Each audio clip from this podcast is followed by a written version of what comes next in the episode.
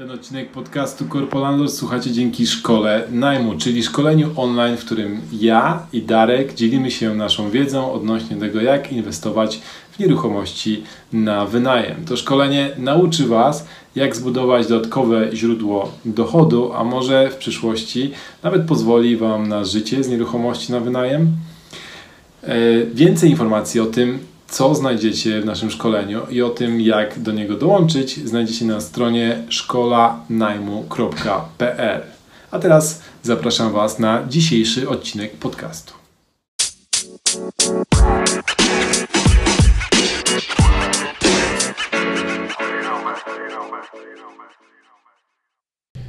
Dzień dobry, witam Was bardzo serdecznie w kolejnym odcinku podcastu Corpo Landlord, gdzie ja, Paweł Kuryłowicz i Darek Matczak, który tutaj siedzi ze mną po prawej stronie, rozmawiamy o, z różnymi e, gośćmi i sami ze sobą odnośnie o nieruchomościach, o inwestowaniu w nieruchomości, o takim inwestowaniu dla, na, w nieruchomości przeznaczonym e, dla ludzi pracujących na etacie. Dzisiejszym naszym gościem jest Krzysztof Derdzikowski. Witam Cię Krzysztofie. Cześć, bardzo mi miło, że mnie zaprosiliście. Dziękujemy za przyjście. Jakbyś mógł nam się przedstawić? Kim jesteś, co robisz? Mm, kim jestem? Staram się być przede wszystkim dobrym człowiekiem, co nie zawsze mi wychodzi. To widać po ilości różnych tam słów niecenzuralnych rzucanych w przestrzeń, ale dzisiaj postaram się powstrzymywać. Nie, my lubimy bluźnić, więc spokojnie. Zawodowo związany jestem z nieruchomościami e, i też e, trochę z branżą szkoleniową w tych nieruchomościach. E, najbardziej rozpoznawalne moje dokonania to różne działania związane z obrotem nieruchomościami rolnymi, ale też nie stronię czasami od sprzedania jakiegoś mieszkania, tudzież kupienia czegoś taniej. Jakiś drobny flip zawsze w cenie. Tak jest. I dzisiaj właśnie o takich em, nieruchomościach e, ziemi rolnej będziemy rozmawiać. O tym, jak inwestować w ziemię rolną, e, między innymi, bo nie myślę, że ta rozmowa będzie miała też różne inne oblicza. Darku, ty się przygotowywałeś do tej rozmowy, więc tobie oddaję głos. Tak, e, zanim przejdziemy do meritum, powiedz mi, e, bo niektórzy mówią, że jesteś lepszym marketingowcem niż e, człowiekiem od nieruchomości. Skąd w ogóle wziąłeś się w nieruchomościach? Jak twoja historia potoczyła się? To bardzo dziwna historia. No i też mm, to trochę związane z moimi różnymi prywatnymi blokadami, może psychicznymi. E, kiedyś miałem taki epizod w swoim życiu, że nie do końca wiedziałem, co ze sobą zrobić. To było związane z chorobą mojego taty. W momencie, kiedy on zachorował, nie bardzo wiedziałem, no, co ja mam teraz w życiu robić. E, No i tak siedząc na tyłku doszedłem do wniosku, no nie, siedzenie na tyłku nie jest fajne, trzeba by powysyłać gdzieś jakieś CV Mm, i całkowitym przypadkiem wysłałem, ale nie do branży nieruchomości, e, wysłałem gdzieś do jakiejś dziwnej firmy, która nie wiedziałem zupełnie czym się zajmuje, potem się okazało, że to jest praca na magazynie, e, ale drugie CV, które wysłałem, wysłałem do branży nieruchomości, E, no i pracowałem przez tydzień na magazynie, po czym dostałem telefon, nie, słuchaj, ty jesteś fajny, chodź do nas. No trudno, zaryzykuję, pójdę. E, No i tak to się rozpoczęło. Niestety nie była to, nie, nie mogę powiedzieć, że była to zła decyzja, bo uważam, że wszystkie te decyzje do tej pory e, no, coś mi przynoszą, coś konkretnego. Bez względu na to, czy spotyka mnie coś złego czy dobrego, to zawsze staram się z tego wynieść to, co najlepsze. Natomiast y, no, nie mogę powiedzieć, że była to dobra firma, dlatego że mm, rzucenie pracownika, który świeżo co przyszedł z magazynu i jeszcze tu ma lodówkę na plecach i powiedzenie mu, "No, tu jest komputer, tu masz dzwonić i robić, kiedy on nie wie, co ma robić, nie jest dobrym podejściem.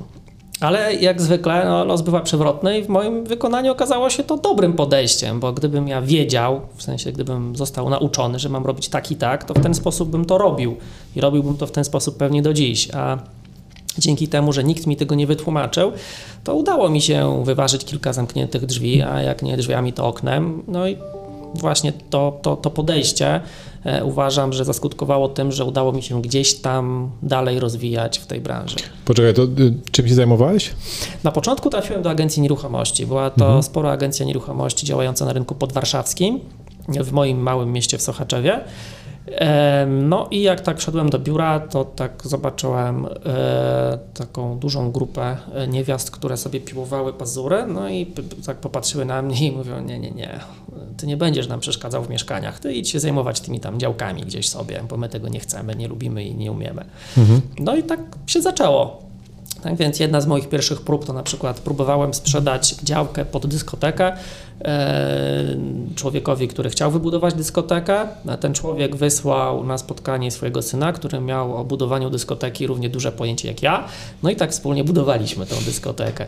E, zaczęliśmy ją budować na przykład w sąsiedztwie kościoła bezpośrednio, co się okazało, że potem nie jest dobrym pomysłem, no bo parafianie mogą mieć coś przeciwko, a i handel alkoholem w sąsiedztwie kościoła też nie bardzo.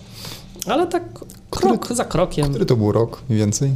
Ojoj, nie pamiętam, ale około 12-13 lat temu. Stoi dyskoteka? E, gdzie indziej. Okej. Okay. Wybudowaliście gdzieś indziej? Gdzie indziej, tak. Okay. Ale trzeba było najpierw się nauczyć, więc e, no, gdybym ja miał tą wiedzę, e, jak mam postępować, to prawdopodobnie też nie nawiązałbym wielu ciekawych znajomości, czyli mhm. dobry, ciekawy geodeta, świetny notariusz, dalej rozmowy z architektem, który tego typu obiekty projektuje i wydaje mi się, że no tak, to wejście w rynek moje mogło być dużo, dużo, dużo szybsze i start do zarabiania pieniędzy mógłby być dużo bardziej przyjemny, ale jednak z drugiej strony, no kurde. Jakie historie teraz do wspominania. E, wiesz co, tu Paweł kombinuje coś, ale mm, jak nie skończy, jest taka w ogóle teoria w sprzedaży, że zbyt duża wiedza handlowca też przeszkadza, bo on już wie wszystko, wie, teoretycznie wie, co klient powie, co zrobi, że to się nie da, tamtego się nie da, a tam to robił 15 lat temu i to nie wyszło. To znaczy ja się tylko zastanawiam, dlaczego większość firm próbujących coś mi sprzedać właśnie tą teorię wyznaje i handlowiec chce mi sprzedać coś, co nie wie zupełnie czym jest i do czego służy. Niejednokrotnie, kurczę. Jest pewna granica jakby wiedzy, którą musi posiadać. No, nie, nie, nie, nie powinien wiedzieć wszystkiego oczywiście, natomiast mhm. jak nic nie wie, to też jest problem. Więc gdzieś jest ta, ten sweet taki spot tej informacji. No ale dobra. OK, czyli yy, Zajmowałeś się sprzedażą ziemi, częściowo pod dyskoteki i później co się wydarzyło? E, później tak się wydarzyło, że tej firmie się powinęła noga, e, ale jakoś e, tuż przed tym, jak u nich zaczęło dziać się zdecydowanie źle, no ja poznałem w tej firmie fajnego kolegę Wieśka, no i on doszedł do wniosku, słuchaj, przecież naprawdę tylko my wiemy, jak robić te grunty, choć zrobimy to we dwóch. No i okej, okay, otworzyliśmy nasze pierwsze własne biuro. E, I to, była to naprawdę fajna przygoda, bo mm, wtedy też miałem do czynienia z rekrutowaniem pracowników, z wdrażaniem, ze szkoleniem, z współpracą z innymi samorządami, bo oni pracowali nie tylko na terenie e, naszego powiatu, ale też na terenie powiatów sąsiednich, więc trzeba było poznać pewne różnice w podejściu urzędniczym z jednego powiatu, czy też z jednego województwa i z drugiego województwa. E, no, później, w późniejszym czasie była też moja e, agencja nieruchomości, e, a kilka ładnych lat później migracja do Warszawy. Niestety skusili mnie. Broniłem się tak długo, jak tylko mogłem. No, tak bywa. No, co, co zrobić? Co zrobić? Są propozycje do odrzucenia niektóre. A teraz gdzie pracujesz? E, teraz jest to tur nieruchomości, agencja prowadzona przez Alecha na warszawskiej Białęce. Jeśli ktoś z Białęki coś potrzebuje, to gorąco zapraszam, ale nie ograniczamy się. Ja teraz też śmigam chętnie na Mokotów. E, też ciekawostką jest nasz model pracy, bo mm, ja no, Oczywiście mam obowiązek dzwonić i pozyskiwać oferty, tak jak każdy, każdy agent, ale ja robię to e, wyjątkowo rzadko, dlatego że bardzo duża część moich klientów to są klienci z polecenia e, i też bardzo często klienci ogółem firmy u nas e, przychodzą z polecenia. A uważam, mhm. że to jest największy skarb. Nie musimy mówić, no daj mi to mieszkanie na sprzedaż, tylko klient mówi, słuchaj, mam mieszkanie, może mi sprzedaż. Od razu zupełnie inaczej wyglądają nasze relacje. Ale firmy pod jakim względem? E, deweloperzy, czy firmy, które szukają mieszkań, czy... E, bywa, e, to ciekawostką jest to, że coraz ciekawsze firmy się do nas odzywają. Są to zarówno osoby fizyczne, które mówią, tak, ja wiem, że wy sprzedajecie tutaj najwięcej, E, są to też e, firmy typu deweloperzy, którzy mm, wiedzą, że na danym rynku, na przykład zanim deweloper coś wybuduje, to my wiemy, co powinien wybudować, bo mamy informacje na temat tego, e, że w naszej bazie w ciągu ostatniego roku zarejestrowanych jest x klientów, którzy szukają dwupokojówek i chcą kupić w przeciągu najbliższego, nie wiem, miesiąca czy dwóch i jest y klientów, którzy szukają trzech pokoi i mają budżet taki. Jeszcze wiemy dodatkowo, czy ci klienci kupują za gotówkę lub za kredyt. E, więc mm, no, inwestycja deweloperska może być wtedy oparta o twarde dane, a nie o gdybanie. A wybuduje, może się sprzeda. To do tej pory się tak budowało, ale no, rynek zaraz nauczy nas, że nie była to dobra metoda. I trzeba jednak przygotowywać się do każdego przedsięwzięcia i czym więcej wiedzy na wejściu, tym więcej kasy na wyjściu. Zadam od razu pytanie, jakie jest najbardziej chodliwe mieszkanie na Białęce? Mm, najbardziej chodliwym mieszkaniem wydaje mi się, że będzie y, niewielki, nie, nieduża dwupokojówka, e, ze względu na to, że e, to jest takie mieszkanie typu starter, mieszkanie dla młodej rodziny. I Białołęka ze względu na e, znośną dostępność komunikacyjną, w szczególności tutaj Tarchomin, Nowodwory, a z drugiej strony też ze względu na, na to, że no, cały czas jest tam spokojnie, fajnie zielono, w szczególności na starszych osiedlach, no, jest to dobre miejsce na start, do, do rozpoczęcia jakoś e, swojej przygody z Warszawą. Niewielkie to ile metrów? E, w granicach 30 kilku metrów. E, nie wiem, najmniejsza dwupokojówka, którą teraz mam, to jest 32,5 metra, takie większe powiedzmy do 40, ale też trafią się nieco większe, ale to też już zazwyczaj e, model 2 plus 1. Ma taki model 2, to te mniejsze mieszkania. Czyli jedna sypialnia i salon z kuchnią połączony, tak, 32 metry. Tak jest, ale też co ciekawe, na Białęce jest spora ilość dużych mieszkań. Mhm. I to naprawdę dużych tak, mieszkań. Tak dlatego że no, jeśli ktoś mógł kupić sobie dwa pokoje w centrum, no to po co, skoro może sobie kupić pięć pokoi na Białęce. E, niektórzy poszli właśnie tym tokiem rozumowania, no i, I teraz jeszcze, nie narzekają. Jeszcze, jeszcze spłacają kredyt we franku. franki to oddzielny temat. E, hmm. No, ktoś musiał naprawdę chcieć wziąć ten kredyt we franku, żeby go wziąć. Natomiast też niektórzy właściciele tych większych mieszkań nie narzekają, bo teraz mają wygodne miejsce do pracy. To prawda. To prawda. I dużo jest takich mieszkań wolnych na Białęce, czy, czy raczej też są chodliwe takie duże mieszkania? Mm, to znaczy te duże mieszkania, y, jak wszędzie, są zazwyczaj y, słabiej chodliwe, mm, ale też ta słabsza rotacja wynika w bardzo wielu przypadkach ze słabo przygotowanej oferty. Jeśli ktoś ma ciemne zdjęcia i napisał, że sprzeda mieszkanie na Białołęce, a nikt nie wie w której części Białołęki, no i po zdjęciach nie widać nic, a z opisu tylko tyle, że zadzwoń do mnie, a potem jak ktoś dzwoni, to się nie odbiera, no to ciężko takie mieszkanie sprzedać. Więc no owszem, jeśli ktoś chce sprzedać, to sprzeda po prostu, jeśli tylko się do tego rzetelnie przygotuje. Okej, okay. no ale to już e, zamknijmy temat jakby mieszkań na Białołęce. Powiedz mi, chciałem się spytać, mm, dostajemy dużo zapytań o to, czy warto inwestować w ziemię? Jak inwestować w ziemię? Wiem, że ty jesteś ekspertem, jeżeli chodzi o inwestowanie w ziemi i mm, ulokowanie tam pieniędzy. Więc jeżeli, jeżeli, ja bym był teraz początkującym inwestorem nie chciałbym kupować mieszkania, no bo jest drogo, jest y, prawdopodobnie w przyszłym roku będzie jeszcze gorzej z najemcami, to znaczy ceny spadną i, i będzie ich mniej. Mam gotówkę, mówię, kupię sobie kawałek ziemi. Teraz to jest dobry pomysł czy zły pomysł? To jedno, jedno z takich e, stwierdzeń rynkowych, e, czyli pytanie e, pada, kiedy jest najlepszy czas, żeby zacząć inwestować w nieruchomości? No i odpowiedź jest oczywista wczoraj. Okay. Dokładnie to samo dotyczy nieruchomości gruntowych. Co, to, to, to, co jest ciekawe, to trzeba naprawdę mieć pecha albo no, dać się oszukać, mówiąc wprost, żeby stracić na inwestycji w nieruchomości, w szczególności w nieruchomości gruntowe, a w podwójne, podwójne w szczególności w nieruchomości rolne. Mm, one systematycznie, cyklicznie rosną na wartości o pewien określony procent e, i tutaj nie ma od tych wzrostów jakichkolwiek do tej pory odstępstw, jakichkolwiek wahnięć. To jest stały wzrost, bezpieczny. E, nie jest on genialny, ale jest. jest Jaka to jest średnia mniej więcej? Od kilku do kilkunastu procent w skali rok do roku e, rośnie wartość ziemi rolnej. Okej, okay, no powiedzmy, że mam pół miliona złotych i mówię, kurde, kupiłbym takie dwupokojówkę w Warszawie, no ale ci lokatorzy, to nie wiadomo, co będzie w przyszłym roku, co będzie się działo, może kupię sobie kawałek ziemi. i co ja powinienem, jakby na co powinien zwrócić uwagę?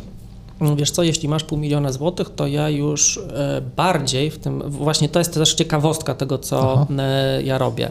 E, bardzo często pracuję na wyjątkowo niskich kwotach, na kwotach, które ludzie uważają za kwoty, które no, nie pasują do inwestowania w nieruchomości w ogóle, bo jeśli ktoś ma kilkadziesiąt tysięcy, to mówi, że no, ja nawet nie mam na wkład własny, a te kilkadziesiąt tysięcy powodują, że taki człowiek może być pełnoprawnym inwestorem, e, niemalże zawodowcem w, w przypadku nieruchomości rolnych. Więc mając większy kapitał, ja też widzę większe problemy związane z tym kapitałem.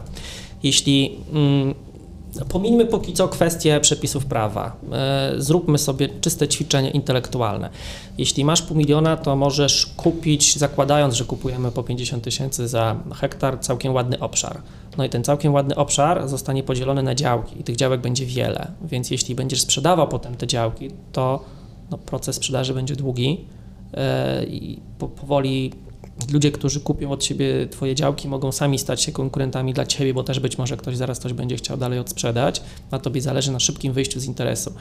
E, ja wolę trochę mniejsze projekty, ale mieć ich 5 czy 10. E, projekty na zasadzie hektar, półtora, e, gdzie ja mam kilka, kilkanaście działek, najlepiej kilkanaście, co spowoduje, że ten czas od wejścia do wyjścia jest fajny, no i wtedy wynik się zgadza. E, no i to też powoduje, że możemy pracować na niższych kwotach. A tak jak rozmawialiście z Marcinem Jarzyńskim, są też modele, które powodują, że ta kwota inwestycji może być naprawdę niewielka, e, a przy współpracy z obecnym właścicielem możemy przeprowadzić procesy, które spowodują, że da się całkiem fajnie wspólnie bądź samodzielnie zarobić, w zależności od wybranego modelu. Czyli jednym modelem jest, że biorę te pół miliona, idę do ciebie, mówię, zainwestujmy w to w ziemię, tak? Tak, wtedy ja najprawdopodobniej ze 400 ci oddam, a za resztę zrobimy coś fajnego. Alright. Dobrze wiedzieć. Ale jednak jestem uparty, mówię, chcę kupić. Tam widziałem ogłoszenie, chcę kupić kawał ziemi. Na co trzeba zwrócić uwagę w takim jakby e, w takim, w takim setupie, aby miał, może nie gwarancję, ale przynajmniej miał jakąś świadomość, że ta ziemia może za kilka lat być więcej warta? Mm, no to zależy, czy macie czas, żebyśmy posiedzieli tutaj co najmniej do jutra, e, dlatego że e, dziś dostałem na przykład draft umowy notarialnej od notariusza, gdzie przeprowadzamy sprzedaż, e, nasi klienci kupują od innego pośrednika e, nieruchomość rolną, dużą, zabudowaną. Więc lista punktów, e, które notariusz tylko wpisał na, w treści aktu notarialnego, jeśli dobrze pamiętam, były to 23 punkty, które e, mogą być problematyczne. I są tam takie rzeczy jak prawo pierwokupu e, przez jakieś instytucje. Jeśli tam jest las, no to prawo pierwokupu przez lasy państwowe. Jeśli jest woda, to prawo pierwokupu przez starostwo, no bo zbiornik wody. No ale mm, są też problemy, których my, znaczy tak, problemy mogą wynikać z kilku kwestii. Może podzielmy je na takie trzy główne kategorie. Tak? Okay. Pierwsza kategoria to kwestie prawne. No ale tutaj, jeśli mamy dobrego notariusza, dobrego pośrednika, dobrego prawnika, albo sami mamy odpowiednią wiedzę, to te kwestie e, prawne jesteśmy w stanie rozwikłać. Pracujemy na dokumentach, więc zazwyczaj w tych dokumentach powinien być porządek, aczkolwiek też uwaga, w przypadku nieruchomości gruntowych bardzo często w dokumentach nie ma porządku.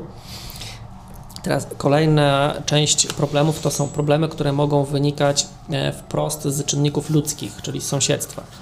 E, I może to być tak, że mm, no, ktoś chciał pobudować osiedle deweloperskie, rozmawiał z sąsiadami, no tak, ja chcę dla siebie, chcę się tu pobudować, a potem nagle zaczyna budować inwestycję składającą się z 18 bliźniaków, no i sąsiedzi już go nie lubią.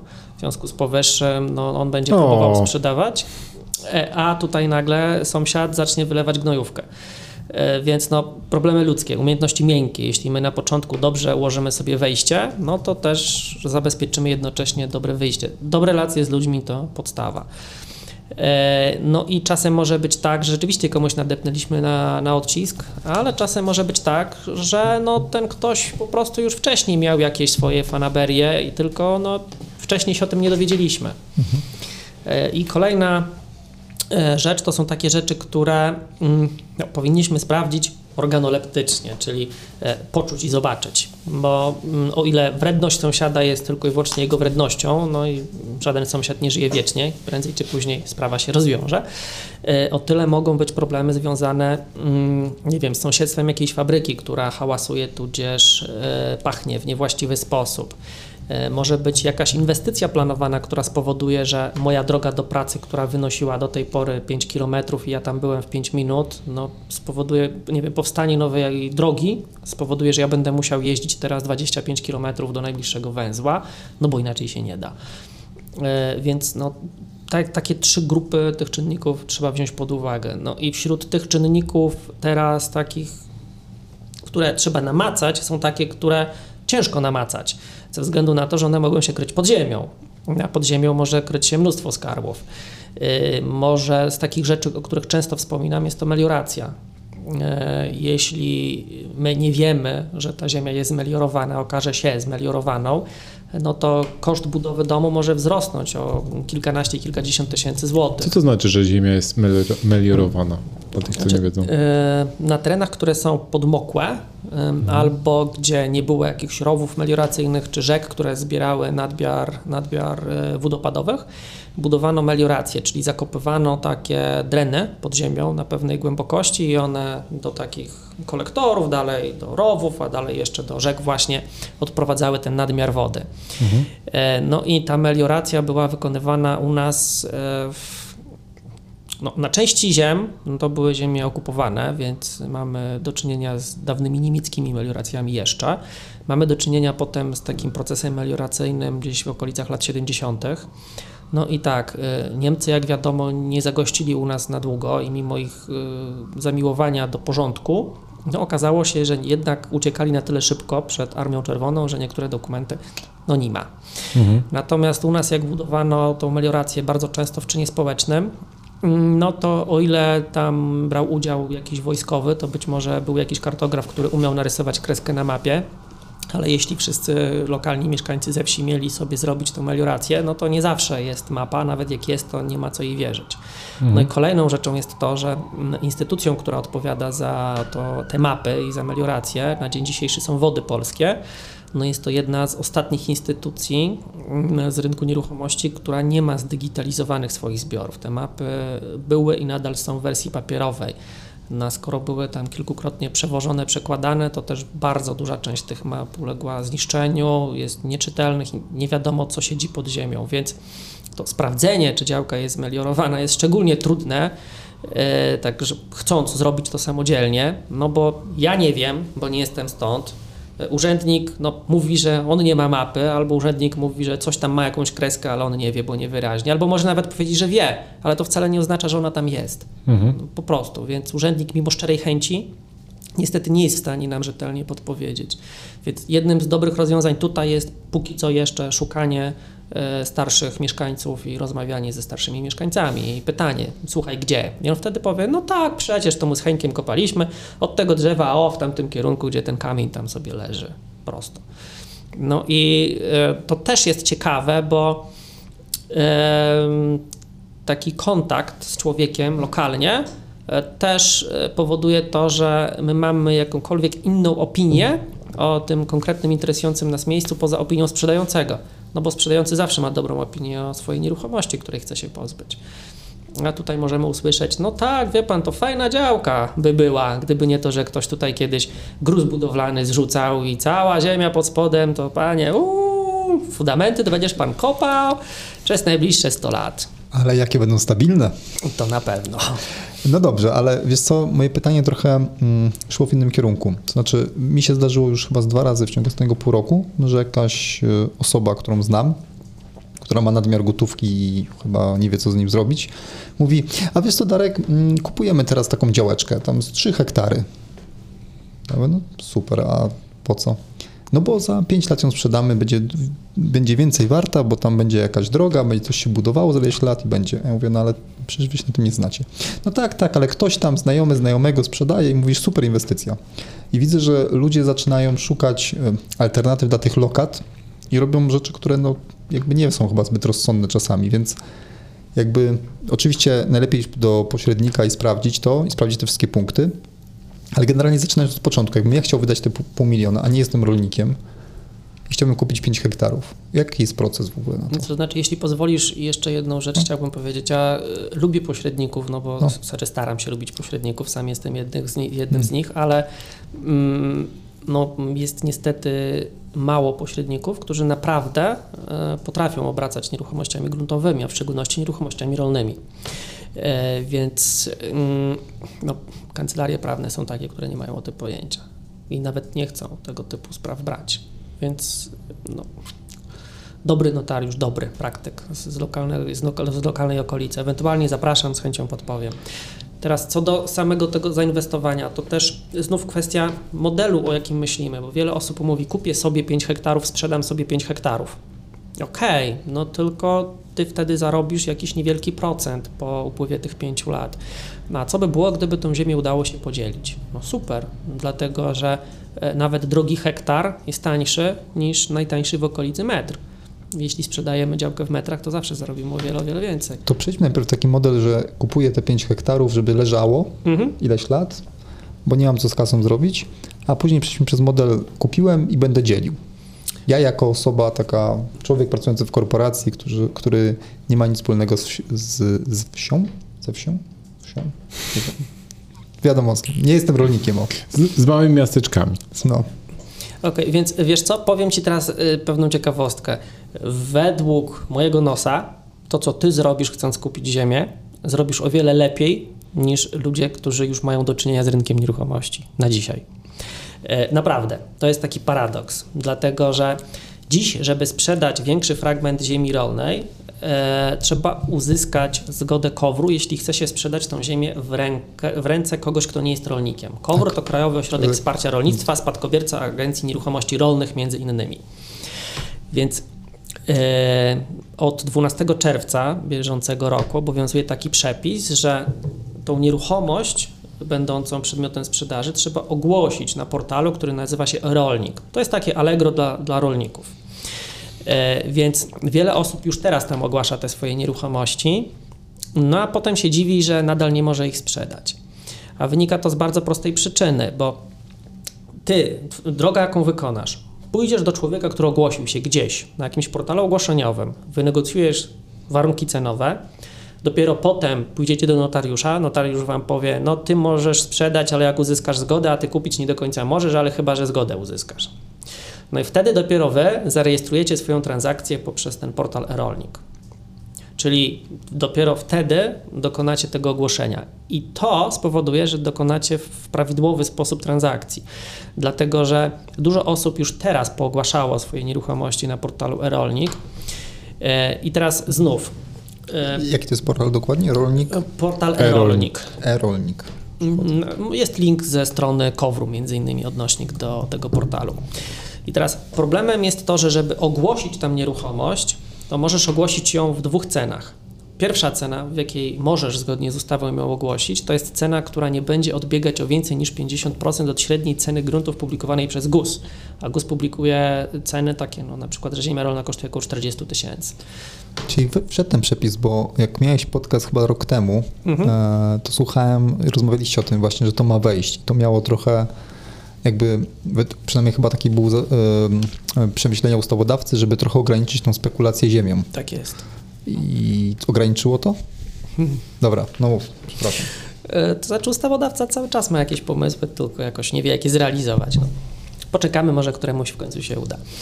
Więc teraz tak, przepis mówi, że mogę ogłosić w tej cenie, czyli GUS opublikował, że ziemia rolna w tym województwie, w tej okolicy tej klasy jest warta 40 tysięcy. Czyli ja nie mogę ogłosić mojego fragmentu ziemi za cenę wyższą niż 60 tysięcy za hektar. No ale te fragmenty, które nadają się pod jakąś późniejszą zabudowę, mają jakiś walor, nie wiem, krajobrazowy, turystyczny, potencjał inwestycyjny, jakikolwiek sobą reprezentują, zazwyczaj są warte więcej, powiedzmy około 150, 200, 300 tysięcy za hektar.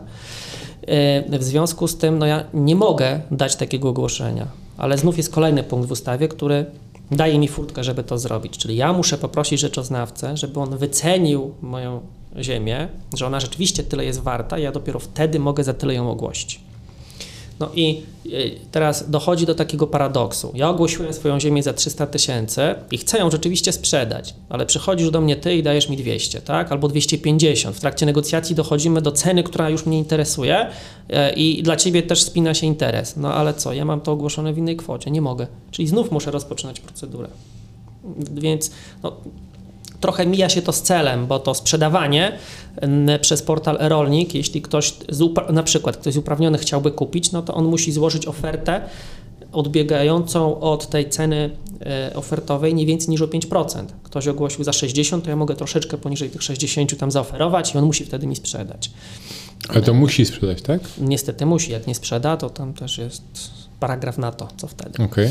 A e, jeżeli kupuje rolnik od rolnika, to też przez e-rolnika? Czy... Nie, rolnik od rolnika nie musi kupować przez e-rolnika, ale też jest to pewnego rodzaju ułatwienie, jeśli chcesz sprzedać, e, to będąc rolnikiem, no i ogłosić w cenie dla rolnika, to wiadomo, że na e-rolniku teoretycznie powinni być rolnicy, tylko tacy e, no i być może chciałby taki od ciebie tą e, ziemię nabyć. To jest ciekawe. Mm, to znaczy, ten portal ma oczywiście sporo swoich wad i w prosty sposób już widzimy, że on ogranicza swobodę obrotu gospodarczego, tak? Ale z drugiej strony e, powstanie tego portalu też ma e, inną ciekawą stronę, a mianowicie Kowr już teraz, Kowr już teraz widzi, bo no, skoro on ma swoje Allegro, to widzi, ile było ofert, ile było osób zainteresowanych tą nieruchomością. On może nawet sprawdzić, ile było kliknięć w daną część tego ogłoszenia, jeśli tylko chce. Więc urzędnik, który potem dostanie informację, proszę pana, nie było chętnych, ja chcę to sprzedać temu dżentelmenowi, który nie jest rolnikiem, bo daje dobrą cenę. No to do tej pory urzędnik musiał naprawdę mocno się podrapać po głowie się zastanowić, czy ten człowiek, który przychodzi to kupić, e, rzeczywiście spełnia te warunki, czy daje rękojmi należytego prowadzenia gospodarstwa rolnego, tak to się mądrze nazywa. No i czy ci panowie przypadkiem się nie umówili, że ten temu sprzeda, a być może jakiś rolnik z okolicy chciałby kupić. Natomiast teraz urzędnik wprost widzi, no było ogłoszenie, wisiało przez miesiąc, nikt nie kliknął, a jedyny, który kliknął to robot Google, który indeksował stronę, no czyli wniosek, trzeba tym panom pozwolić na tą transakcję. Pytanie, czy sprawdzają, bo to też jest, wiesz... Yy, wiesz co, nie wiem, uczciwie powiem, że nie wiem. Natomiast yy, KOWR jest jedną z tych instytucji, która najbardziej mnie zaskakuje. Yy, świetni ludzie, pomocni, bardzo podpowiadają, jeśli tylko ktoś faktycznie chce e, nabyć, a nawet nie jest rolnikiem, to naprawdę podpowiadają, co on może zrobić, żeby tą ziemię faktycznie kupić. No, mówiąc wprost, czasem podpowiadają, jakby to delikatnie nagiąć brzmienie ustawy, tak żeby jednak ten interes zrealizować. E, więc ja jestem bardzo pozytywnie do nich nastawiony. Oczywiście też musicie pamiętać, że e, w chwili obecnej, z tego co wiem, zdecydowana większość pracowników KOWR-u jest na pracy zdalnej. E, w związku z tym no, wszystkie procedury trwają dłużej, więc póki co zalecana jest głęboko idąca cierpliwość, ale jak wrócą do normalnej pracy, to gwarantuję, że znów będzie naprawdę fajnie. Słyszałem już kilku źródeł, że mm, jakby cover bardzo podchodzi do tego rynkowo, to znaczy bardzo rzadko też odrzuca te, te wnioski o sprzedaż ziemi nierolnikowi, no chyba, że jest nie, nie, nie jak to się mówi, niedopilnowane no, papiery. Tak, y, to jest też informacja, którą jakiś czas temu była organizowana konferencja przez chyba Warszawskie Stowarzyszenie Pośredników w Obrocie Nieruchomościami. Chyba akurat to była też konferencja przy okazji Polskiej Federacji Rynku Nieruchomości, jeśli dobrze pamiętam. I tam występował e, człowiek będący ówczesnym dyrektorem Krajowego Zasobu Własności Rolnej Skarbu Państwa. Czyli taki ktoś, kto siedzi, tak jak my teraz, e, z sobą przez biurko z człowiekiem, który jest tej bliźniaczej instytucji, czyli KOWR-u e, dyrektorem. I on powiedział, że w tym KOWRze 97% e, wniosków jest rozpatrywanych pozytywnie, a wśród tych, które są nierozpatrzone, to on nie może powiedzieć, że one są nierozpatrzone, tylko najczęściej były to braki formalne. Braki formalne, dokładnie. Mhm, więc tam, gdzie rzeczywiście ktoś no, gdyby ktoś powiedział, że on tam chce zbudować, nie wiem, pałac kultury albo e, robić coś niedobrego na tej ziemi, no to rzeczywiście być może dostałby odpowiedź negatywną, ale no, wprost nam z tych statystyk wynika, że nie jest to wcale tak trudne, jeśli umiemy się do tego rozsądnie przygotować. Czyli jeszcze raz, Paweł jest rolnikiem, ma 5 hektarów ziemi. Tak mhm. jak chce na wzgórzu z widokiem na jezioro, z tyłu góry, z przodu morze chcę kupić tą ziemię. Może wybuduję dom, może podzielę, może będę pasł owce albo kozy. Zobaczę. Szukał żony. I szukał żony dla rolnika. I idę do niego, mówię, dogadaliśmy się na cenę, czyli Paweł musi wystawić to na e-rolniku najpierw. Najpierw y, obaj panowie uzgadniają sobie warunki cenowe. Okej, Mogą sobie przybić piątkę, mogą nawet podpisać umowę przedwstępną. okej. E, Ale i tak następnym krokiem będzie e, telefon do rzeczoznawcy lokalnego i to najlepiej takiego, który ma pojęcie, czym jest ziemia rolna, bo są też oczywiście rzeczoznawcy, którzy wyceniają głównie mieszkania, a tu potrzebny będzie rzeczoznawca, który wyceni fragment ziemi rolnej. I tutaj może pojawić się problem. Dlatego, że jeśli GUS twierdzi, że ziemia jest warta 60 tysięcy, a rzeczoznawca będzie twierdził, że ona jest warta 150, no, trochę nie do końca. Nawet część rzeczoznawców mówi, że no, skoro nie ma wolnego rynku obrotu nieruchomościami rolnymi, to nie powinno się tego wyceniać, no bo jak? To nie jest obrót wolnorynkowy, skoro są koncesje, zgody. E, Ale po- pomijajmy już te tutaj niuanse branżowe. Powiedzmy, na pierwszy krok idziemy do rzeczoznawcy, rzeczoznawca dostaje od nas informację, tą działkę trzeba wycenić na tyle, bo my za tyle chcemy przeprowadzić transakcję. No więc tak naprawdę no tutaj znów jest pewnego rodzaju parodia przecież, tak? I postawienie sprawy na głowie. Bo rzeczoznawca nie wycenia tej działki tyle, ile ona jest warta, tylko tyle, za ile wy chcecie przeprowadzić transakcję. Niestety, brzydka, ale prawda rynkowa taka jest.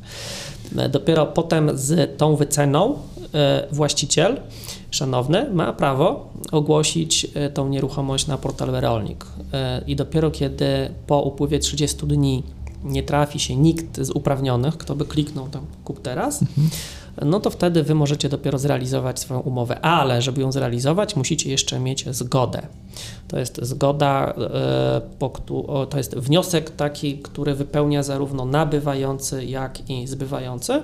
I tam jest napisane, tak, ja ogłosiłem na rolniku, tutaj proszę bardzo, nie było chętnych, a kupującym jest ten i ten człowiek i on tam chce sadzić ogórki. No i już. Tak, i, i rozumiem, że wtedy KOW rozpatruje moją e, aplikację jako nierolnika na zakup Tak tej ziemi. Tak. Czy ja muszę przedstawić jakieś, e, do, nie wiem, zaświadczenie albo cokolwiek, że miałem rodzinę na wsi, albo że interesuję się i po godzinach zajmuję się hodowaniem ogórków na No balkonie, jest, a to e, dlatego chcę 5 hektarów Tutaj ziemi? jest kilka dróg postępowania. No. E, Do tej pory, e, czyli przed wejściem w życie te, tej nowelizacji tego portalu e-rolnik, rzeczywiście e, no, trzeba było się postarać i nagimnastykować, żeby się e, w oczach KOWR-u jawić jako dobry rolnik albo przyszły dobry rolnik. Natomiast teraz, skoro oni sami rzeczywiście widzą, no to mi praktyka pokazuje, że oni teraz w bardziej, je- jeszcze bardziej, tak jak sam powiedziałeś, rynkowy sposób podchodzą do tego obrotu.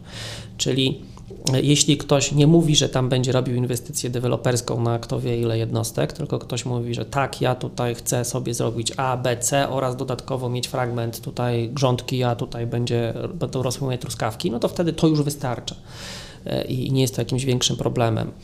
Te rzeczy, o których tak potocznie, czy- z artykułów, z mediów możemy słyszeć, no to są jakieś oczywiście sposoby ułatwiające tak, nabycie tej ziemi. Czyli może to być posiadanie wykształcenia rolniczego, może to być rzeczywiście doświadczenie rolnicze, bo ktoś kiedyś u babci tam zbierał ziemniaki, tak? E, może to być też żona, która ma uprawnienia rolnicze, wtedy mąż już nie musi. To jest też dobre. Mm, widzisz, Jest jeszcze nadzieja. Ja już jestem, ja już mam żonę, ale ty jeszcze masz szansę. A Wszystko przede mną. Wszystko przed tobą. No. Jakbyś znalazł jakąś dobrą, to możesz polecić, też z jedną wezmę. Może chodzą parami. W pakiecie. Tak jest. Buy one, get one free. E, Więc e, no, rzeczywiście teraz e, z praktyki wychodzi mi, że ten obrót jest dużo bardziej cywilizowany i przyjemny dla każdej ze stron. E, Bo no, ja uczciwie mówię we wniosku, tak, ja wiem, że to jest ziemia rolna, ja nie będę jej wykorzystywał w sposób, który spowoduje, że tam, nie wiem, zrobię wysypisko śmieci, tylko ja rzeczywiście tu pobuduję dom, a reszta działki będzie wy- wykorzystywana w taki sposób, że tu ma być moja grządka, tu żona ma mieć warzywa, a tu ja mam z tyłu sobie zrobić coś jeszcze. I okej, wtedy urzędnicy mówią, no jasne, nie było innego klienta, jesteś jedyny, no to no kup. I wtedy dopiero mając tą decyzję w ręku, oczywiście razem z kompletem innych dokumentów wędrujemy do notariusza i kończymy naszą umowę. Oczywiście możemy nie zawierać tej umowy przedwstępnej, no ale jest ryzyko, że Ja z Pawłem zawsze umowę przedstępną. to dobra metoda. Zawsze. No dobra. No ale jakby posadziłem te ogórki, zebrałem je raz, drugi, mówię, kurde, bym jednak może bym odciął kawałek tej działki i ją sprzedał. Niestety nie jest to takie proste, bo w momencie nabywania tej nieruchomości rolnej spadł na ciebie obowiązek trzymania i użytkowania jej przez okres 5 lat. Jeszcze nawet zameldować się trzeba w tej gminie, w której jest ta działka nabyta. Więc y, taka sprzedaż, y, no jak. Okej, okay, no bo może ja trochę, mu, znaczy tak, mówię po kolei, czyli zgodnie z treścią ustawy, ale ustawę należy czytać od końca. Czyli jed, pie, pierwszy punkt mówi, że nie wolno, ale ten drugi mówi, że okej, okay, no czasem ci wolno. Więc teraz przejdźmy do momentu, kiedy jednak ci wolno. Tak? Powiedzieliśmy sobie, że już nie wolno, masz użytkować i koniec. Ale jednak oczywiście no, zawsze w ustawie jest jakieś ale. Tam jest chyba jakaś wzmianka o tym, że jeżeli twoja sytuacja materialna się zmieniła e, drastycznie. To znaczy tak? z przyczyn bardzo ważnych, istotnych, takich, okay. których no, nie mogłeś przewidzieć, coś się wydarzyło w twoim życiu ważnego. I teraz, co może być w tym życiu ważnego? No, przed chwilą rozmawiałem właśnie ze znajomą pośredniczką, która mówi, no słuchaj, no ja chcę sprzedać ziemię, oni to kupili, ja, no ja pytam, a czy była spowiedź? Co to znaczy? No co wiesz o klientach? No wiesz, no bo oni chcą sprzedać, wszystko wysprzedawali, bo to rozwód. Mówię, no to przecież już masz odpowiedź, tak?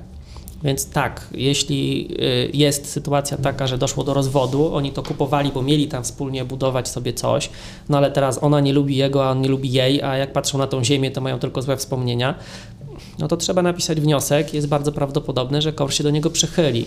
E, drugi przykład, e, jeśli ktoś gdzieś działał e, w jakimś terenie i nagle znalazł sobie żonę w zupełnie innym województwie albo odwrotnie, no to też ta ziemia, żeby nie leżała, nie marniała, no to lepiej, żeby znów trafiła w ręce kogoś, kto będzie z niej korzystał. Czyli znów mamy prawdopodobieństwo i to wysokie, że uzyskamy taką zgodę KOWR-u. Te, dwie wątki, te dwa wątki można połączyć spokojnie. Tak, jak najbardziej. Byle niewielokrotnie. No. E, natomiast e, z innych przyczyn rzeczywiście są to przyczyny materialne, ale tutaj radziłbym podejść do tego w sposób dalece uczciwy. E, I no, ciężko jest wykombinować sobie złą sytuację materialną. Ja mogę powiedzieć, że mam złą sytuację materialną, ale wtedy urzędnik ma prawo poprosić mnie o PITA czy wydruk z konta, nie? No i wtedy będzie źle. E, jeśli ja powiem, że moja sytuacja zdrowotna uległa pogorszeniu, no jeśli rzeczywiście spadł mi kamień z serca na nogę, no to pójdę z zaświadczeniem od lekarza, że nie mogę już tej ziemi uprawiać i dostanę taką zgodę z kowru na sprzedaż. E, ale jeśli jednak ja coś sobie wydumałem i nie mam ku temu jakichkolwiek dokumentów, no to urzędnik powie, weź nie oszukuj, pracuj dalej. Znaczy rozumiem, że zakup nowego Mercedesa AMG nie wchodzi w tę sytuację niezwykłą. No, nie bardzo, nie, nie bardzo, bardzo, niestety. Co zrobić? Jak żyć? No, trzeba przygotować się przed zakupem i wtedy da się żyć. Okej. Okay. Mm, to jak przygotować się przed, przed, zakupem w takim razie? Czy to jest już rozwiązanie dla osób bardziej ambitnych, yy, dla tych, które albo chciałyby to komuś zlecić, albo same chciałyby się mocno doedukować, bądź też mają naprawdę dobrego prawnika, który ma pojęcie o nieruchomościach, bądź też mają ochotę zrobić to ze mną. Yy, I wtedy możemy zrobić coś takiego, że zamiast kupować tą nieruchomość i przenosić własność, to my podpisujemy sobie z tym zbywcą umowę przedwstępną, że my kupimy od niego tą nieruchomość, a on jednocześnie udziela nam pełnomocnictwa, na podstawie którego my możemy sobie tą nieruchomością dysponować. I również udziela nam prawa do cesji, czyli my możemy sobie tą nieruchomość ewentualnie sprzedać komuś innemu. Czyli yy, Czyli prawo własności nie przychodzi na ciebie? Prawo własności nie jest przeniesione, czyli ja okay. mogę dokonać podziału tej nieruchomości na mniejsze fragmenty i mogę ją sukcesywnie sprzedawać już docelowym odbiorcom e, w fragmentach takich, gdzie no, ja kupowałem, nie wiem, hektar przypuśćmy za te 50 tysięcy, a tutaj w tej okolicy działka może być warta 50 tysięcy i powiedzmy, że ja mam tam działki o powierzchni 1000-1500 metrów, więc już z tego rachunku wprost wynika, że się opłaca. Do tego oczywiście trzeba doliczyć koszty e, godety, mm, no ale to nie będą jakieś gigantyczne koszty, to będzie kilka tysięcy złotych, e, koszty notariusza. No i też znów mm, trzeba mm, bardzo ostrożnie podchodzić do działania, bo możemy przez przypadek wpakować albo siebie, albo zbywcę w VAT. Mhm. Ale jeśli będziemy działać rozsądnie, e, to da się też i z tym podatkiem jakoś w jaki sposób? To znaczy, mm, to akurat pytania dotyczące podatków są bardzo mocno skomplikowane. I mhm. tutaj wchodzimy w taką już e, sferę mm, niestety sporów. Dlatego, że co innego mówi prawo i co innego mówią wyroki sądów poszczególnych, a co innego niestety mówi Urząd Skarbowy. Urząd Skarbowy mówił do tej pory, że wolno, ale teraz, no wiadomo, wszędzie brakuje kasy, więc Urząd Skarbowy zaczyna mówić, że już nie wolno. Mhm. Niestety, no, też ostatnio był ciekawy wyrok opisywany, że Urząd Skarbowy nie może mówić najpierw, że wolno, a potem, że nie wolno i za to Urząd Skarbowy też dostał już po głowie, no ale ja wątpię, żeby jakoś to na nich wychowawczo podziałało. Więc chyba nie. Więc teraz tak, do rzeczy. Zdecydowanie raczej nie. E, tak. E, jeśli czy kupiłeś, czy jesteś posiadaczem takiej nieruchomości rolnej ze swojego majątku prywatnego i zaczniesz sprzedawać ją we fragmentach, to Urząd Skarbowy zwróci się do ciebie o podatek w momencie, kiedy ty doprowadzisz media, ogrodzisz tą działkę, zrobisz drogę dojazdową, jakąś utwardzoną, bądź też jeszcze jakiekolwiek inne działania wykonasz, nie wiem, zrobisz super stronę internetową e, samodzielnie pod tytułem sprzedam działki moje, kupcie teraz.pl, mhm. tak?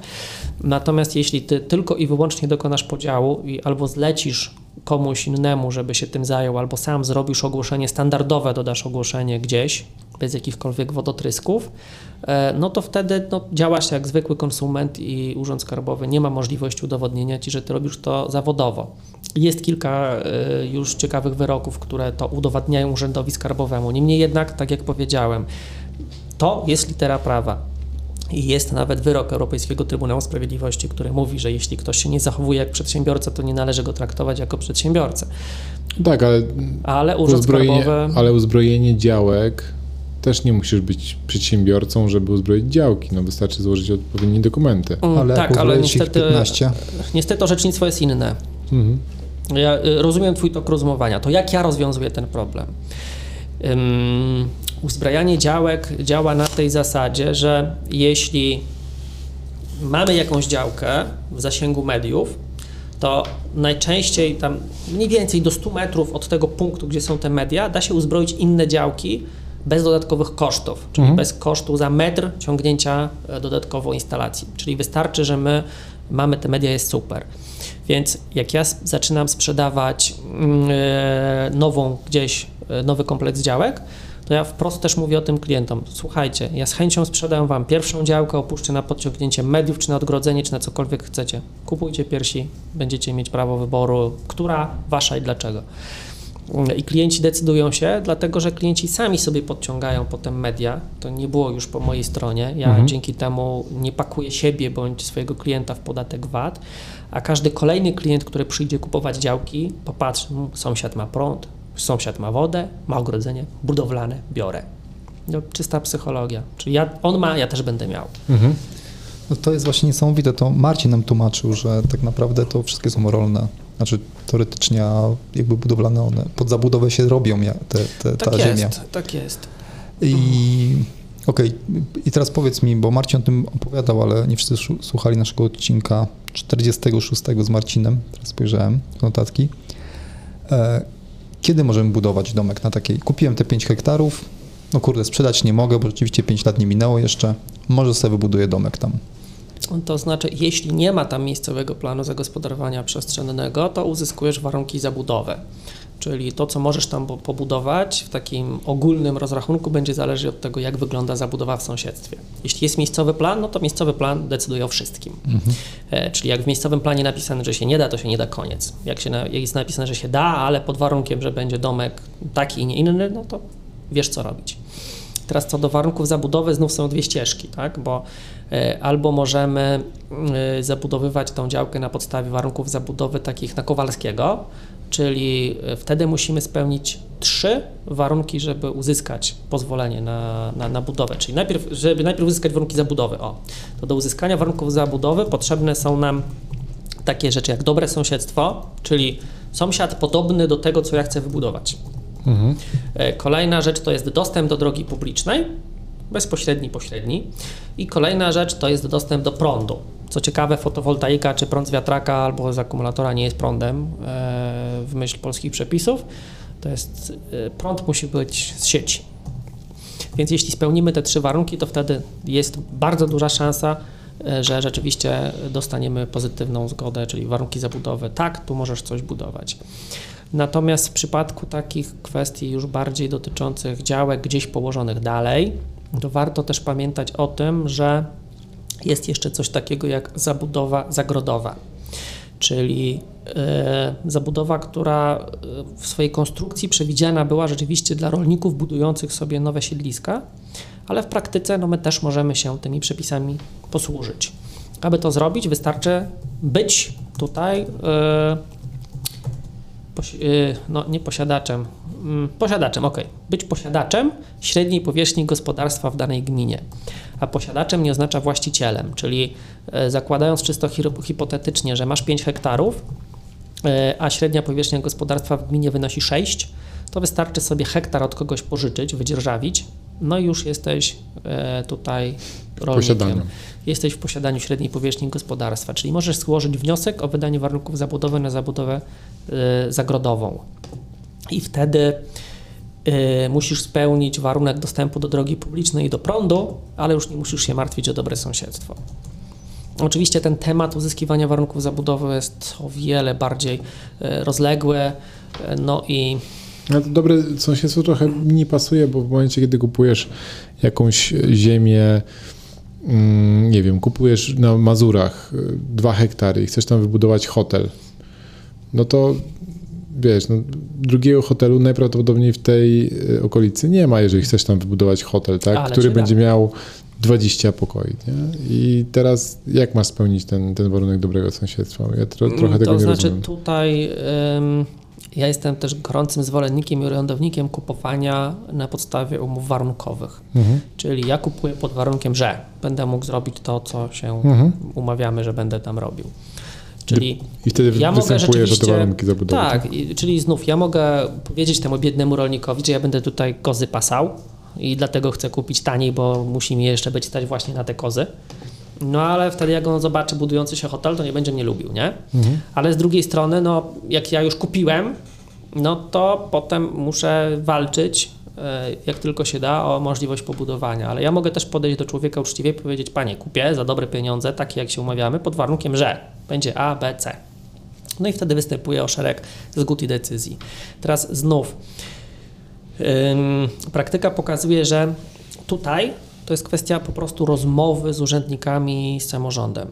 Bo jeśli ta inwestycja jest korzystna dla samorządu, to oni udzielą nam tych warunków sam, e, zabudowy, no bo przecież mają ku temu możliwość. Mhm. Ustawa mówi, że badając to dobre sąsiedztwo, trzeba wziąć pod uwagę obszar nie mniejszy niż trzy szerokości frontowe naszej działki. Mhm. Nie mniejszy, ale ja mogę wziąć obszar 50-krotnie większy, jeśli mhm. tylko mam ku temu ochotę. Fakt faktem, że mapa będzie trochę spora, no ale się da. Więc yy, urzędnicy przy wykorzystaniu warunków zabudowy mają dosyć duży wpływ na umożliwienie takich właśnie, nazwijmy to, pozytywnych inwestycji. Znam wiele przykładów, gdzie hale magazynowe były budowane na warunki zabudowy, gdzie nie było w sąsiedztwie hal magazynowych. A hale magazynowe powodują, że no tak, tu są miejsca pracy, tu są dobre podatki, więc każdemu też na tym zależy. Mhm. Niestety y, przy nieruchomościach gruntowych, mm, no to jak u dobrego prawnika, tak? Jak zadacie pytanie, to odpowiedź to zależy. No właśnie, to ja bym tak e, podsumował trochę tę, naszą e, rozmowę. Czy według Ciebie inwestycja w nieruchomości gruntowe, mm, już tutaj pomijamy, czy rolne, czy nierolne, e, czy to jest łatwy sposób na, na inwestowanie? Um, Czy to, to jest znaczy, w pewien sposób, łatwy? Sorry, jeszcze zmienię, trochę przeredaguję moje pytanie. Czy to jest tak, ta, taki sposób e, inwestowania w nieruchomości, który spokojnie mógłbyś polecić wielu osobom? E, jeśli chcesz zaparkować swoje pieniądze tak mhm. po prostu, to tak, to jest dobra metoda, tylko musisz zdawać sobie sprawę z dwóch czynników. Po pierwsze, odparkowanie tych pieniędzy jest procesem bardziej długotrwałym niż odparkowanie kasy z, z mieszkania chociażby. Tak. E, no i druga rzecz, e, no to jest e, coś dla cierpliwych albo dla takich, którzy rzeczywiście mają tą nadwyżkę i spokojnie mogą sobie pozwolić ją położyć. Mhm. Niech leży.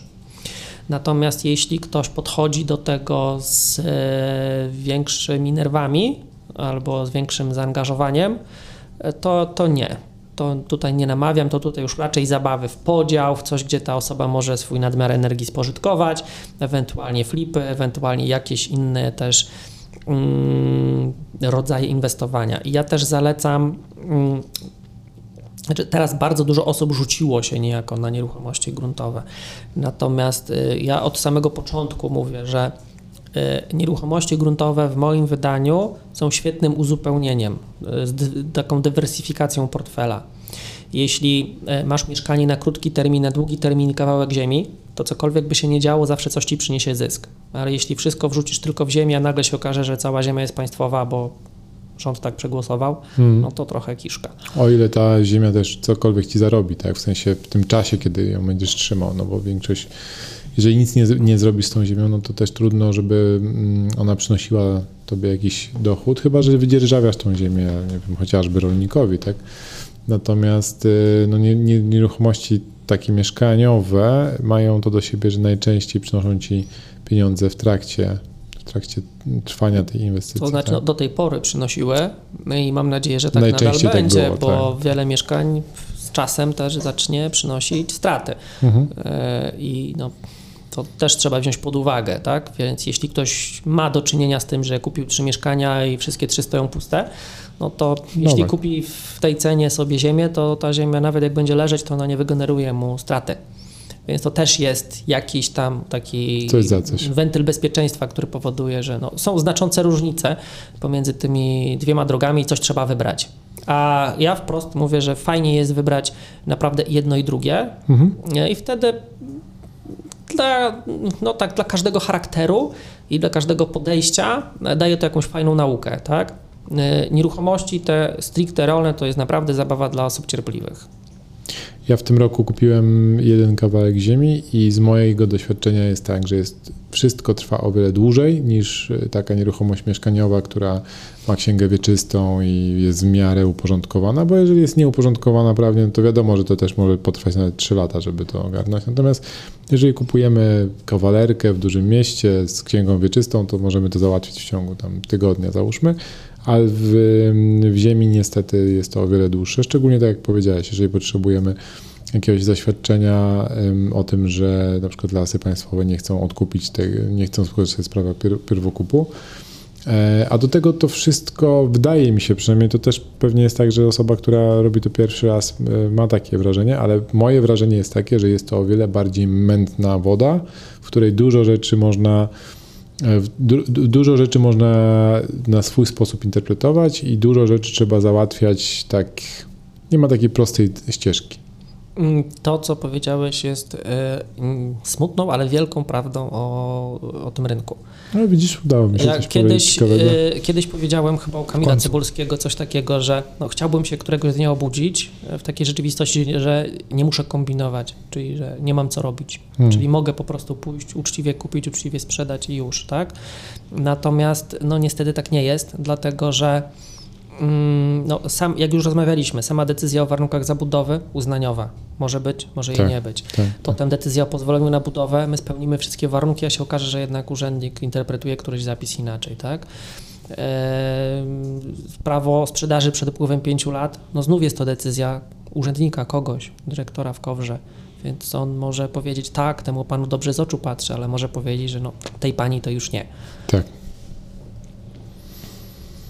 Jeszcze niestety yy, największym problemem tutaj przy tej uznaniowości to jest to, co od zawsze jest chyba największą bolączką wszystkich ludzi inwestujących, to urzędy skarbowe.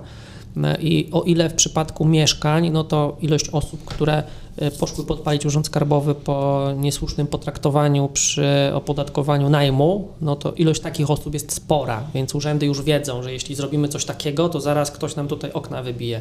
Mhm. Ale w przypadku nieruchomości gruntowych, no to są raczej e, sporadyczne przypadki, więc urzędnicy niejednokrotnie dokonują E, tak dziwnych fikołków intelektualnych, żeby tylko pobrać podatek, że to się w głowie nie mieści. No, jeśli trafią, rzeczywiście też znów kwestia podejścia, no, kto handluje ziemią rolną? No mało kto, raczej rolnik. No to jak rolnik, no to on się nie zna, to trzeba mu tam dołożyć podatek. Mm, I niestety wielokrotnie tacy ludzie dają się opodatkować niesłusznie, no i nie walczą o swoje. E, to jest bardzo, bardzo, bardzo duży problem na rynku. Hmm. Okej, okay, jak jesteśmy już w, przy wyzwaniach rynkowych, ponieważ ty masz dosyć szerokie spektrum od mieszkań po grunty rolne, po deweloperkę, po biura. Jak przewidujesz 2021?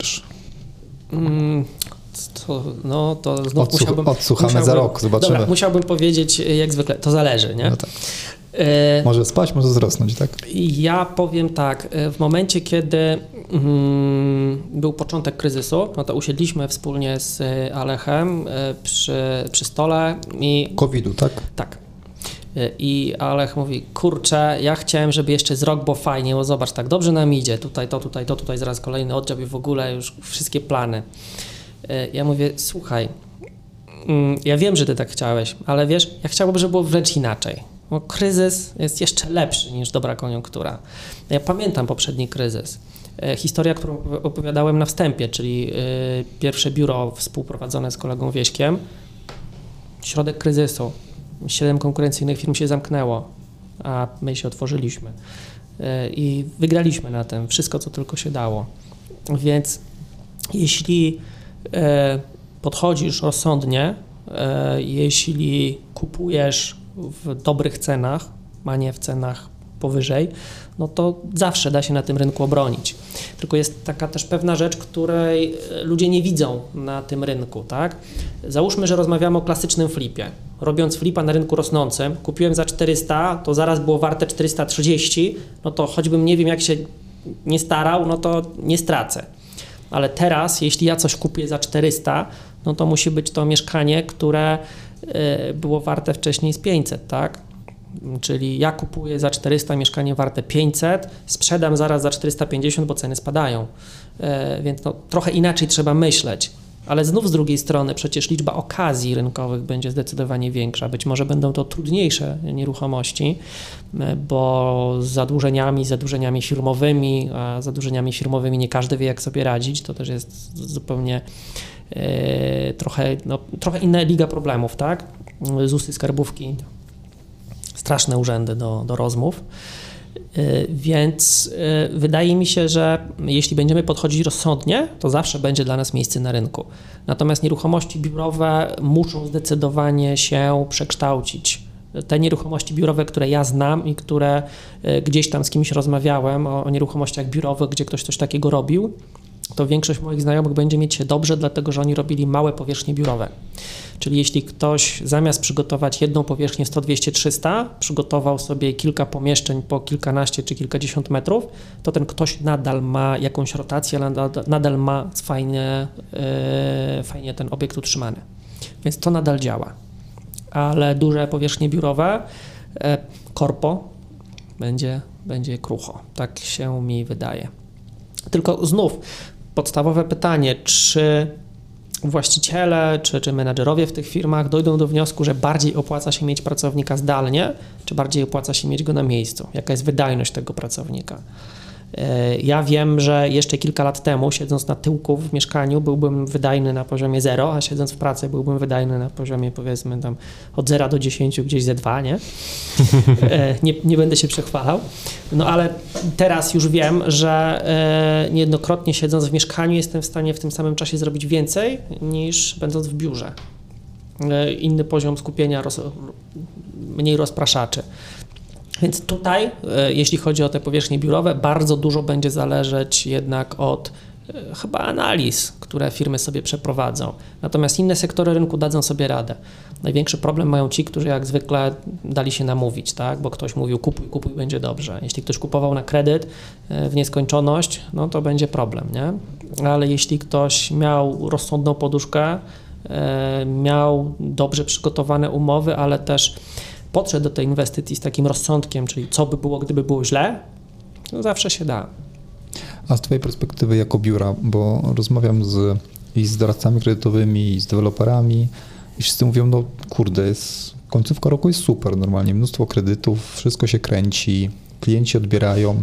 Fakt, że deweloperzy jakby obniżają ilość nowych pozwoleń na budowę, które, nowych budów, które otwierają, ale na razie wygląda na to, że jakby przynajmniej Warszawę to nie tykło. O, może tak. Też tak mm, Warszawa widzisz? jest y, mocnym rynkiem y, i Warszawa jest takim rynkiem, który ściąga też kapitał zagraniczny. E, natomiast po innych miejscowościach, w szczególności mniejszych, to trochę inaczej będzie widoczne. Każda miejscowość ma jakąś swoją specyfikę. Jeśli pojedziemy do miejscowości, gdzie nie było rynku studenckiego i ich zapytamy, jakie zmiany na rynku najmu, to oni powiedzą, ale jakie kurde zmiany? Tam nie było zmian. Więc są takie miasta, gdzie nic się nie zmieniło i czynsze nadal rosną. E, Warszawa ma swoją po prostu specyfikę. Okay. To, jest trochę, to jest trochę inny rynek. My mamy też przecież nawet w inwestycjach mieszkaniowych, e, nawet y, no, duże gotowce, czy też zespoły gotowców są własnością inwestorów zagranicznych niejednokrotnie, więc... Okej. Okay. No dobrze. Myślę, że wyczerpaliśmy na razie temat. To co, przejdziemy do jednej rzeczy? Tak, tak, tak, tak.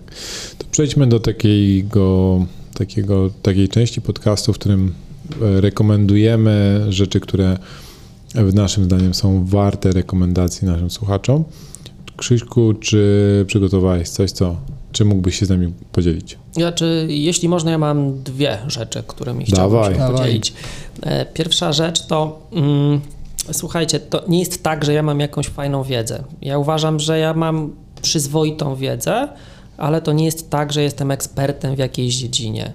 Staram się mm, podpowiadać najlepiej jak mogę, ale to, że mi się udaje, raczej wynika z podejścia na zasadzie jak nie drzwiami, to oknem. Mhm. Więc e, to, to jest coś, co ja chciałbym Wam jako taki sposób myślenia przekazać. E, to mm, słuchajcie, nie ma tak, że się nie da polskie przepisy są tak skonstruowane, że jeśli w pierwszym paragrafie jest napisane, że nie wolno, to w drugim jest napisane, że wolno, a w trzecim no, być może jednak się da, tak? Więc y, czytać od końca i kombinować. I nie podchodzi do tego na takiej zasadzie, że no nie wolno. Naprawdę uwierzcie mi, że jeśli zaczniecie czytać, tak jak akt notarialny czytamy od końca, bo wiemy, jakie tam są wpisy i, i dla kogo, E, tak samo ustawę czytamy od końca i wtedy wiemy, jak sobie z tym konkretnym przepisem poradzić. Mhm. E, I mm, to jest mm, coś, co no, spowodowało, że mi się udało gdzieś tam na tym rynku odnaleźć ten sposób myślenia, więc to jest coś, co uważam za fajne. E, kolejna rzecz dla tych, którzy chcą być super na bieżąco, to słuchajcie, ja, tak jak wspomniałeś, u Marty kiedyś mówiłem na podcaście, że będzie zmiana, mimo że tej zmiany jeszcze nie było. Więc jeśli ktoś rzeczywiście w czymś się specjalizuje, to ja polecam Rządowe Centrum Legislacji. Y, nie jest to żadna książka, bo z żadnej książki nie dowiecie się, jakie będą zmiany w przepisach, no bo mhm. książki, mhm. zanim się wydrukuje, no to już te przepisy dawno są zmienione 10 razy. Natomiast na Rządowym Centrum Legislacji można wpisać sobie kryterium, która ustawa nas interesuje i dowiemy się, jakie są zmiany Y, planowane wokół tych konkretnych przepisów. Na przykład ustawa o ochronie praw lokatorów i dowiemy się, że za rok zacznie obowiązywać zakaz eksmisji, albo wręcz przeciwnie, że będzie można kogoś eksmitować. Tak? Mhm, mhm. Więc to jest coś, co y, osobom, które bardziej chcą się wgryźć w pewną swoją niszę, y, tak, to bardzo gorąco polecam, bo jeśli wiesz, że pracujesz codziennie na dwóch, trzech ustawach, które ciebie dotyczą, masz je pod pełną kontrolą i wiesz, co tylko zaraz tam będzie. A jeśli wiesz szybciej niż konkurencja, no to na tym poziomie wiedza to kasa. Dobrze, dziękujemy Ci bardzo. Pawle? E, ja dzisiaj chciałbym zarekomendować mm, profil na Instagramie, a tak naprawdę firmę, którą założył Łukasz, e, która się nazywa Mikrowyprawy. To jest taka firma chłopaka, który stwierdził, że mm, czasami myślimy o wyjazdach takich wyprawach właśnie w, w, takim szerokim pojęciu, bardzo takim górnolotnym i że wyprawy, żeby coś przeżyć, jakieś przygody, to to musimy się bardzo postarać, a, a Łukasz stwierdził, że nawet mieszkając w dużym mieście, możemy zafundować sobie mnóstwo emocji, mnóstwo przygód, nawet wyjeżdżając gdzieś bardzo blisko domu. I ma tam swoją całą filozofię na ten temat, napisał książkę, ale między innymi organizuje takie wyprawy. I ostatnio byliśmy na takiej mikrowyprawie, która się nazywała Tropienie Wilków i, i Łukasz że jest y, świetnym przewodnikiem, takim przyrodnikiem, który bardzo ciekawie opowiada o akurat w tym przypadku Puszczy e, Białowieskiej, e, to, to jeszcze potrafi naprawdę zainteresować i pokazać ten świat trochę z innej strony. Także jakby ktoś szukał pomysłu na wyjazd, e, nawet z dziećmi, to, to, to bardzo polecam. Fajne, fajne, fajny pomysł na spędzenie czasu. Widziałem na Twoim Instagramie, że tropiłeś wilki. Tak, co prawda nie, nie widzieliśmy żadnego wilka, ale dużo e, widzieliśmy ich śladów, e, a nawet wyliśmy jak wilki w nocy w, w ciemnym, w ciemnej puszczy, bo to nawet nie las, tylko puszcza. I zapuszczenie się do takiego mieszczucha jak ja, zapuszczenie się do lasów w środku nocy e, przy wyłączonych latarkach, to jest naprawdę przeżycie. Jak ty tam samochodem wjechałeś? No właśnie, bez samochodu, człowieku. Nie wiedziałem, co, co mam zrobić. Lakierki ubrudziłem, ale, ale, ale za to wspomnienia są. Super. E, ja no, mam książkę dzisiaj. Trudno, no. Niech będzie. Te książki są fajne. Czytam ostatnio książkę, drugą książkę zresztą Pawła Motyla, Świat Schrödingera. Polecam w ogóle i pierwszą Labirynt, i drugą Świat świat dotyczy jakby zmian, jakie nosi za sobą technologia w naszym życiu. Naprawdę bardzo ciekawa książka i daje tak do, do myślenia, jak artificial intelligence czy e, IoT wpływa na to, jak będziemy żyli, jak żyjemy już teraz, jak będziemy żyli zaraz. Okej. Okay. A coś więcej? Jakiś zdradzisz, jak będziemy żyć? no, nie będę zdradzał, no, no fajne jest takie powiązanie tego e, z historią w ogóle, z tymi zmianami, które były obecnie. No, ciekawa książka, naprawdę mi się dobrze czyta to. No dobrze, wierzymy na słowo. Krzysztofie, dziękujemy Ci bardzo serdecznie za udział w naszym podcaście. Wszystkiego dobrego i powodzenia w kolejnych transakcjach na wszystkich e, rynkach nieruchomościowych, jakie tylko tam obsługujesz. E, zapraszamy do kontaktu osoby, które są zainteresowane, zainteresowane inwestycjami e, w nieruchomości. Jak rozumiem, nie tylko rolne i nie tylko na Białęce. E, to znaczy, no, mogę powiedzieć, że jestem bardzo zadowolony z tego podcastu, bo fajni prowadzący, więc wnioskuję na tej podstawie, że również i słuchacze są fajni. Ja lubię fajnych ludzi, więc jeśli macie jakieś pytania, niekoniecznie chcecie wydać swoje pieniądze, ale macie jakiś problem, śmiało dajcie znać, jeśli tylko starczy mi wiedzy, z chęcią podpowiem. Jak najłatwiej Cię znaleźć? E, wiesz co, chyba Facebook, Krzysztof Derdzikowski na Facebooku, a ja wtedy przekażę w zależności od y, rodzaju wiadomości albo swój telefon, albo maila. Mhm. Okej. Okay. Super. Dziękujemy Wam bardzo. E, całe nagranie jak zwykle możecie oglądać na corpoland.pl. Tam też zobaczycie nagranie takie w formie YouTube'a, opis tego, tego odcinka oraz wszystkie informacje, linki, które się przewinęły przez e, ten odcinek. I zapraszamy Was do następnego odcinka już wkrótce. Dziękuję bardzo. Do usłyszenia. Do usłyszenia. Cześć.